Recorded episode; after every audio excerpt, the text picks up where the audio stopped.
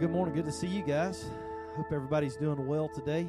Um, we started a series last week uh, called Freedom, and uh, we're going to continue in that this morning. Um, last week we started with Galatians chapter five, and if you got got your Bible, we'll, we'll go ahead and read Galatians chapter five uh, this morning. Galatians five, beginning in verse one. And this is what Paul writes. He says, For freedom Christ has set us free. Stand firm, therefore, and do not submit again to a yoke of slavery. And so we were created for freedom. We were created uh, to be people that live in liberty. And um, this morning we're going to continue in this. Now, how many of you guys like playgrounds? Or at least you used to. I mean, you've been hurt on enough playgrounds, you don't go there anymore. There's not enough insurance in the world for you to get on a playground, right? Um, you know, I, I love, I love, I loved getting on playgrounds, slides, the monkey bars, jungle gym, all that kind of stuff, where you're hanging, you know, and uh, you're just kind of trying to. I used to be able to carry my body weight. I can't now. Now I'll need like four or five people to carry my body weight across there, but. Uh, I used to like to get on the slides. You know, I think last time we went and did a youth camp in Tennessee, and uh, the students we took up to put on the youth camp with, uh, I was kind of, we were kind of running around the campground that night, and and I got on one of those slides, and I went to go to go through the slide, and like my shoulders got stuck in the slide, and so I'm just kind of, I'm just kind of hanging there, and they're like, "Aren't you coming down?" I'm like, "I guess not," you know. So it's a little bit different now for me being on the slide, but. Um, I don't know if any of you guys have seen, there is a slide that has reopened in Detroit um, at, at, I think it's called Belle Island Park. Anybody ever been to Belle Island Park and seen this slide? You know, anybody know what I'm talking about at all? Okay, yeah, some of you guys have seen seen the seen the slide. So I want to show you this video real quick about what this slide is all about. Can you play that?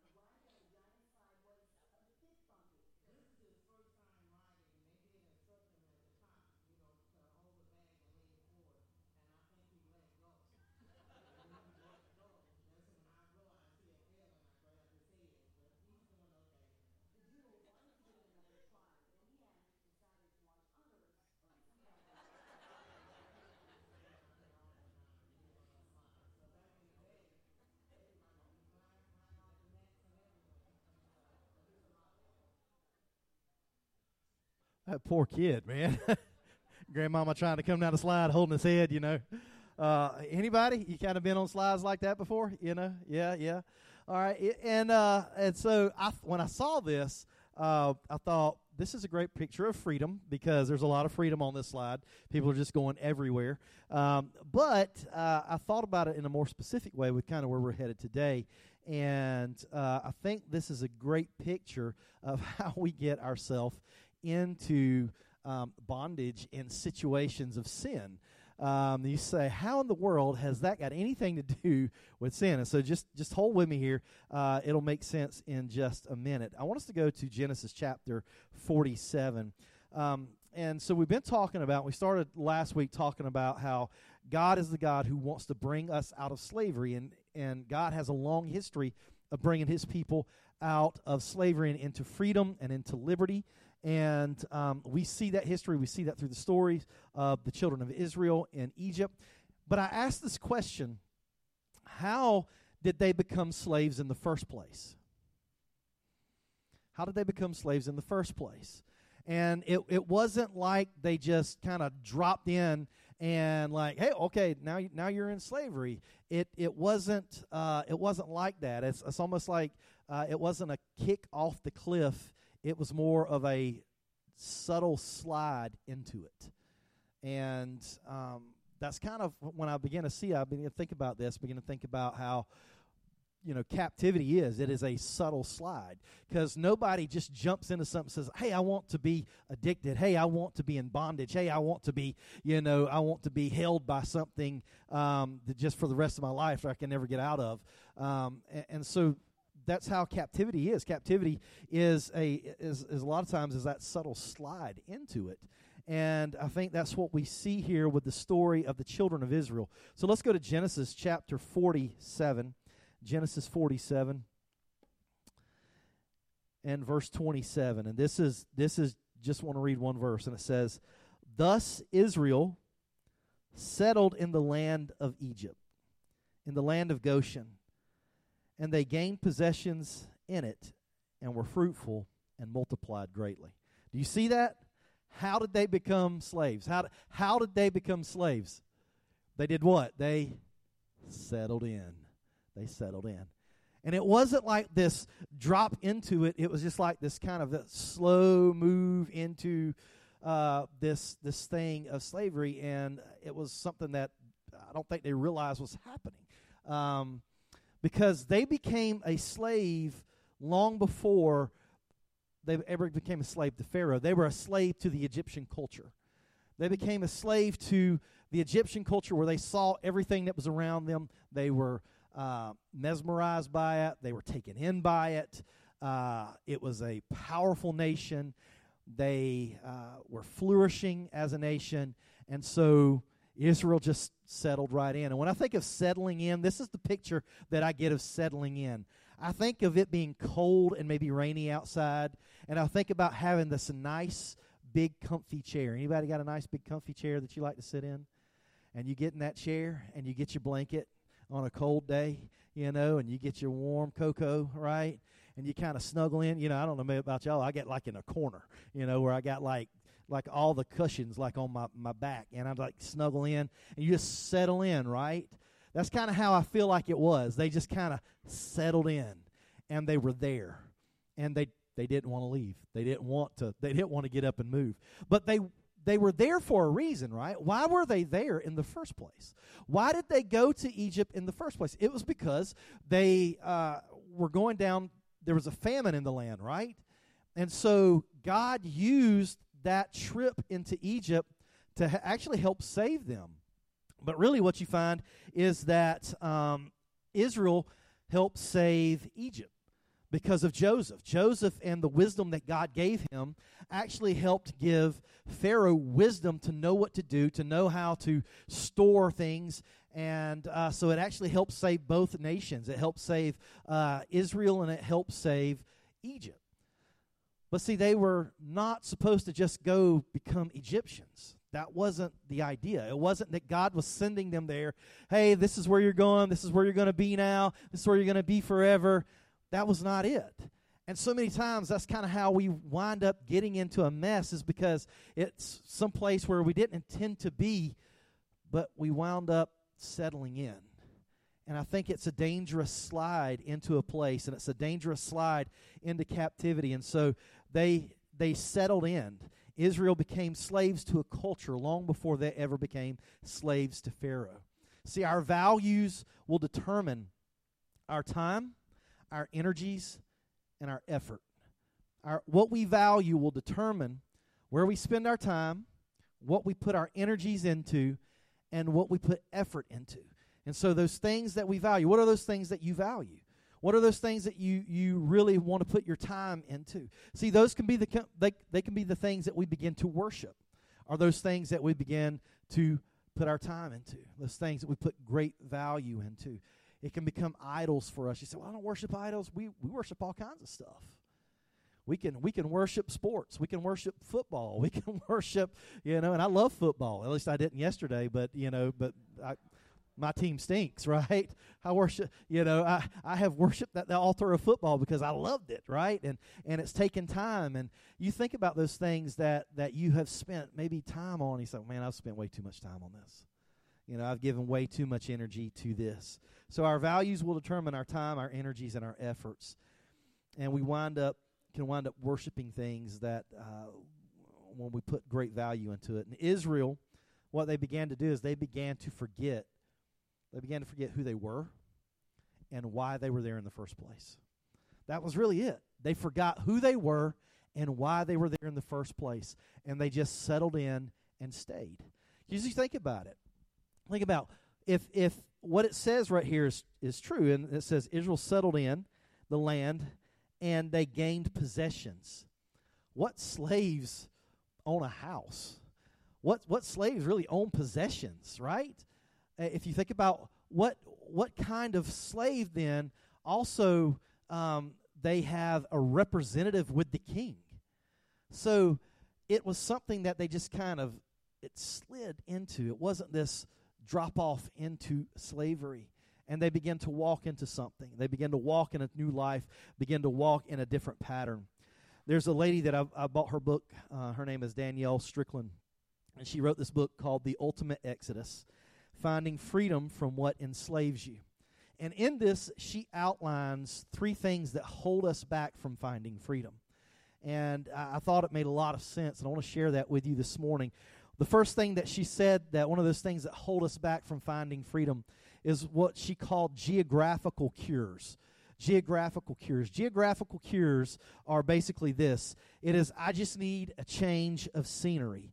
The lie is, I could, uh, if I could only move to a better place, then I would have a better life or I would have a better reality. If I could just be someplace else, then I could be somebody else and it would be better for me, right? And so we think that. We think that sometimes just having a change of scenery is, is what's going to fix it for us. But this is something you have to understand. You can't run away from you. You can run away from a lot of people, but you can't run away from you. And and sometimes we can look and say, "Well, I just got to get out of here." Once you go to that next place, you are still going to be you, just in a different place.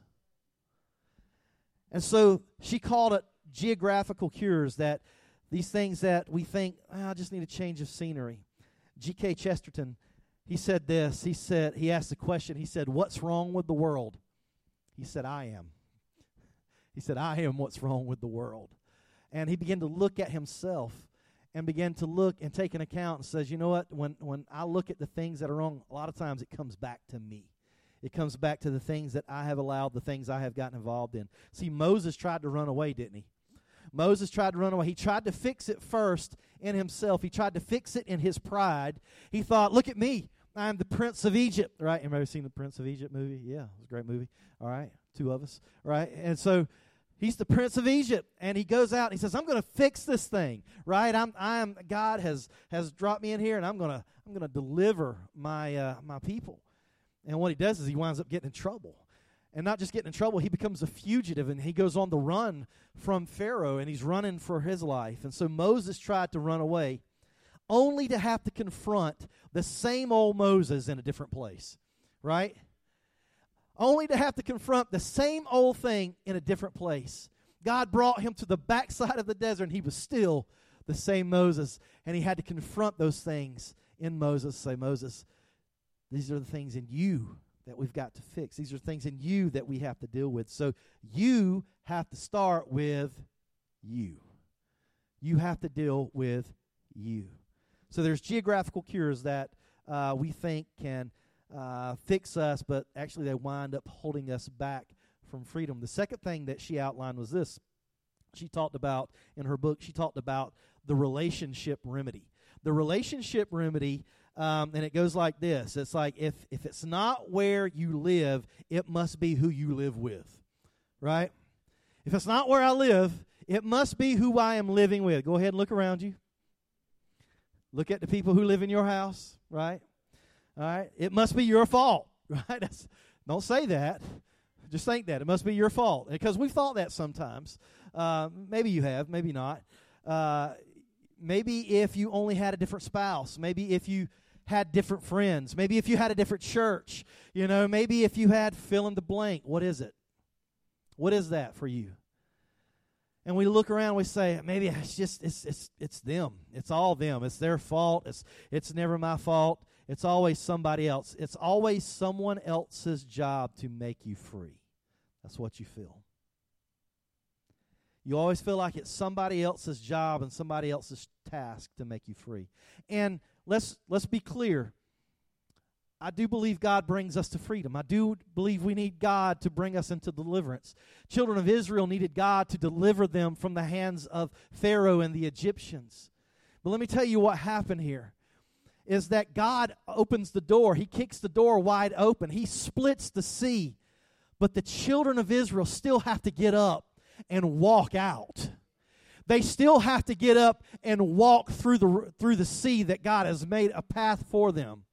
And so it doesn't discount what we have to do in ourselves as well. That there's this, this part of us that we have to follow the plan. We can't look at somebody else and just say, well, it's your fault that I'm not free. No, you have to also get up and walk too. Even as God delivered his people from Egypt, they still had to make the decision to walk out. So you have these geographical cures that she says we, we tried to lean on. I just need a different place. Uh, or these relational remedies where I just need different people. Then she goes on and she outlines a third one, and she says we go into this self pity party. The self pity party is is um, the pity party of no one else has ever been as bad as I am. No, no one else has ever had the situation that I have now. No one has ever had it as bad. No one has ever experienced the pain that I have experienced. And you just start playing it over and over and over. And see, this lie is rooted in narcissism. It's it's it's rooted in a very self-centered, uh, almost kind of a prideful inversion. Uh, when you look at pride, pride is, is where Moses was at at the beginning. Pride is where Pharaoh was at. And he says, I'm everything. I am everything. And so when you get to this point, though, it's almost like it's inverted. And it's like you're still self centered, but it's like no one has ever had it as bad as me. Maybe I'm not as, maybe not everybody is as great as me. Well, nobody has ever had it as bad as me. So it's almost like a race to the bottom. And it's a race to this self pity party. I had a friend that his name is Tommy Smith. Um, and he was a missionary in the Philippines. And Tommy told me that he pastored this church in the Philippines uh, for a number of years, and he had this this pastor, uh, Pastor Sammy, was uh, one of the, the one of the guys who kind of helped helped him run the church. And Tommy was was working on this this little truck that he had that they did the ministry in. He had a motorcycle, then he had this little truck, and he, uh, Pastor Sammy came by one day, and Tommy was just fiddling with his truck and fussing with his truck, and he was he was you know just just aggravated. He had a flat tire, trying to get the flat tire fixed. And Pastor Sammy came up and said, "Hey, Pastor Tommy, how you doing?" And Pastor Tommy's like, "I'm not doing very good today. I got a flat tire." And he just went on complaining about everything that he had go wrong. Right? Have you ever been there? Yeah, we've all been there where we've just complained about everything that we've had go wrong, everything that is broken, everything that is messed up. And and so Pastor Sammy looks at him and says, "Oh, Pastor Tommy, it's like you're having having a rough time, you know." And Tommy looked at him and just said, "said Pastor Sammy, why are you always so happy? You know, why are you always you always got joy? You know." He's like, he's like, you know, he looked at him. He's like, "You don't even have." he had a bicycle. Pastor Sammy did. He said, "You don't even have a truck. You know, you're riding this bicycle." He said, "That's right." Pas- Pastor Tommy's like, "I don't have a truck." He's like, "But I also don't have a flat tire, right?" and it's like that perspective, and it really it made sense to me. I'm thinking, all right quit having a pity party. And for Tommy, it was, hey, stop having a pity party and look at everything that God has given you and be grateful for what God has given you. And and so there is this this self pity party that we jump into sometimes. But humility is really what we need. Humility is the ultimate posture that prepares us for freedom. Humility is that ultimate um, posture where we don't say, Look at me, look how great I am. Or actually say, Look at me, look at what I really am. Right? Isn't that difficult for us to say? Isn't that difficult for us to really? We always want to put out the best side. Anybody, you got a social media account? Come on. Uh, all right, right. And how many of y'all only post the good looking pictures? Right? How many of you, when somebody takes a picture, say, uh let me see it? Let me see it. Now, you delete that. Let's take it again, right? Or you got to put a filter on it, or you got to stretch it out, right? You know, make it look skinnier. You know, put some hair on that. You know, us. Uh, I don't know what yours are, but I know what mine are. And and and so but we we all have to take that ultimate look and say, This is who I really am. And, and that's really what humility is about, is being able to say, This is who I am, this is what I'm dealing with. And and humility, if you want to describe it like this, humility is a choice we make to come into agreement with God about who we are. It's really when we come into agreement with God and said, God, you know, you know him. I can put on a face, I can put on the game, I can try to act like everything's okay, but God, you really know. So, God, I'm going to humble myself. And that's exactly what Moses had to do. Moses, before he could be used by God, he had to humble himself. He had to humble himself before he came before Pharaoh. And it was a picture of contrast when you look at Moses standing before Pharaoh, because there you have Moses who is now humbling himself and says, God, this, this is who I am. I'm just whatever I am, it's whatever you've given me to be. And then you have Pharaoh who's standing there and says, I'm great king. And no, I'm not letting anybody go because they belong to me. And you have humility.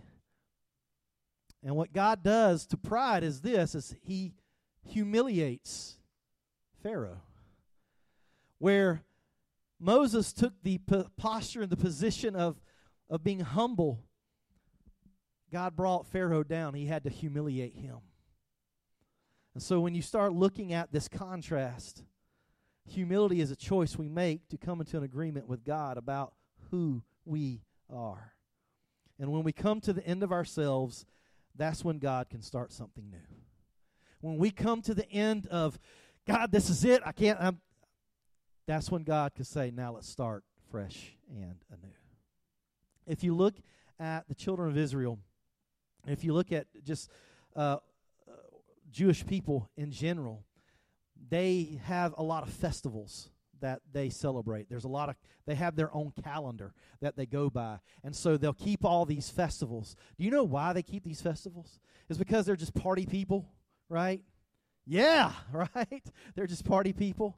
No, it's because they keep these festivals so that they can remember.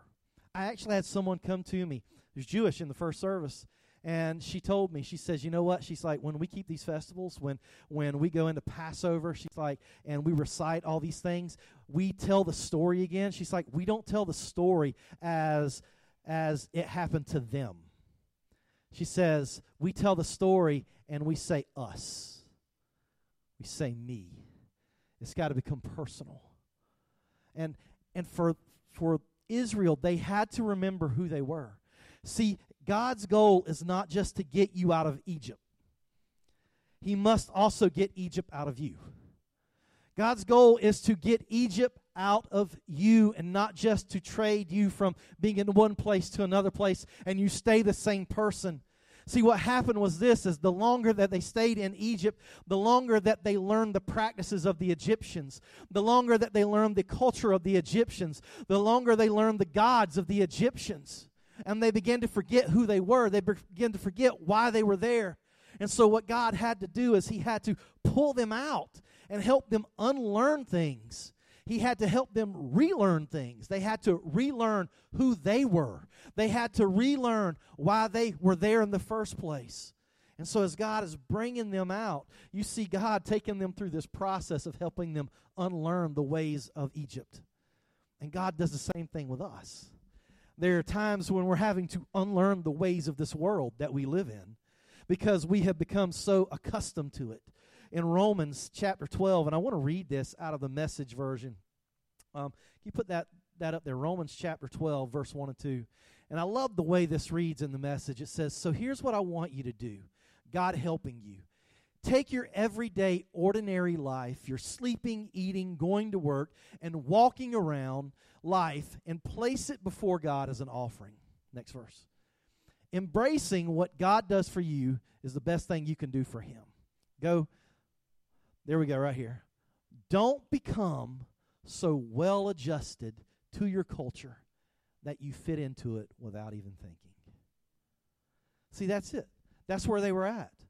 That's how they became slaves.